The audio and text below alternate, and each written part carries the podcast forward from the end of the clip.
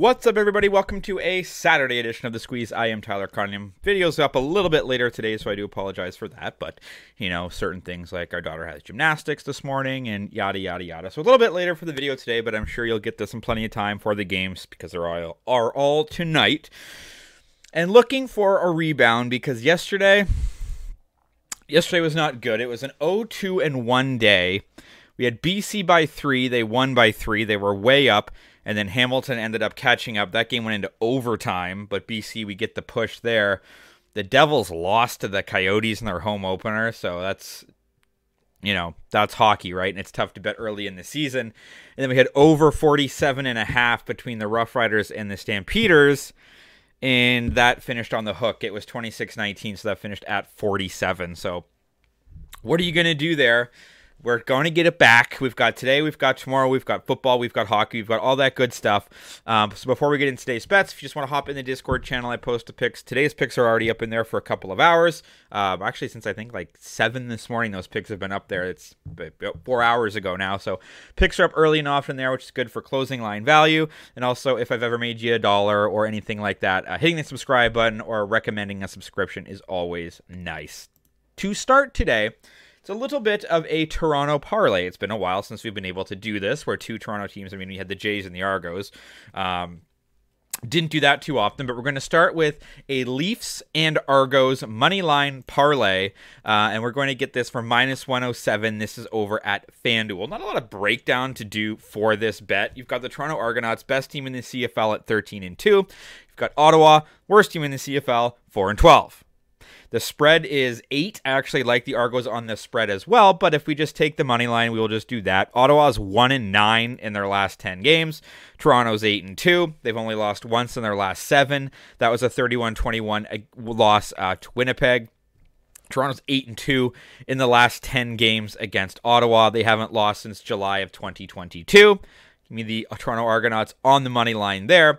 Then you've got the Leafs and the Wild. This one's a little bit closer, but the money line's minus 155 or something like that for the Leafs, or minus 170. Don't like that. But I do think Toronto is the better team than Minnesota. Both teams are uh, 1 0. Minnesota beat Florida 1 0. And then obviously you had the Toronto Maple Leafs who beat Montreal 6 5 in overtime. Main reason I like Toronto here is that that was not a very good game. They rebounded well and won it uh, with the two late goals in the third and then winning in a shootout. But that's not something that's sustainable. That's not Toronto Maple Leafs hockey. I think they're going to look to get it right here. This game is also being played in Toronto, so you've got Samsonov, who didn't have a great first game, going up against Mark Marc Andre Fleury, his first start of the season. I like the Leafs here, so give me the Leafs and the Argos on a minus 107 money line parlay.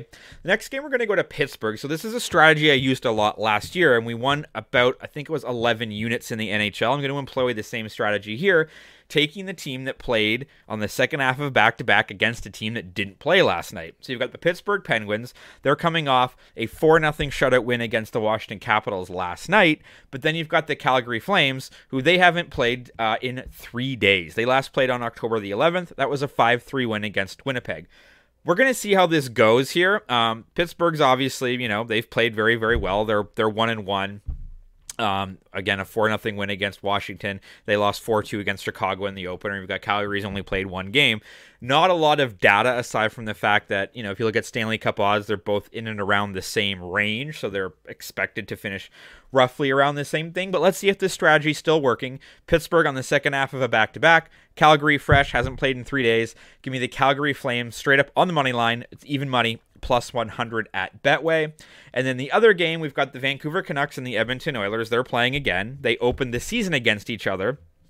And this is just an automatic take the over. plus money here at over seven, which is a little bit peculiar. Sort of like, what do the books know that I don't know? Because the game, first game of this uh, season was an 8 1 win for Vancouver. Now, usually Edmonton's the one that's scoring. They only score one, but they gave up eight. I know Brian Skinner didn't play, but that is still just a little bit strange to me. When you go back to last season, you had it over, you had an under, you had a push, you had an over. And Edmonton was just scoring a ton of goals last year. When you look at Edmonton last season, they went over five their last five games of the year. We all know they've got McDavid, Draisaitl, all that. So I mean, there were nine goals in the first game here. You're getting plus money to get seven. If there's a push, that's fine. I'll take that. Um, so give me the Oilers and the Canucks to go over seven. So that is your card for today. Pretty simple. All three bets are right around even money.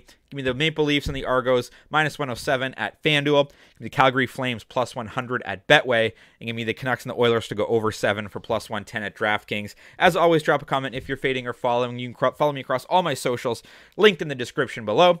Audio's on Tik, uh, audio's on TikTok, audio's on Spotify and on Apple. Have a great Saturday. Let's talk sports.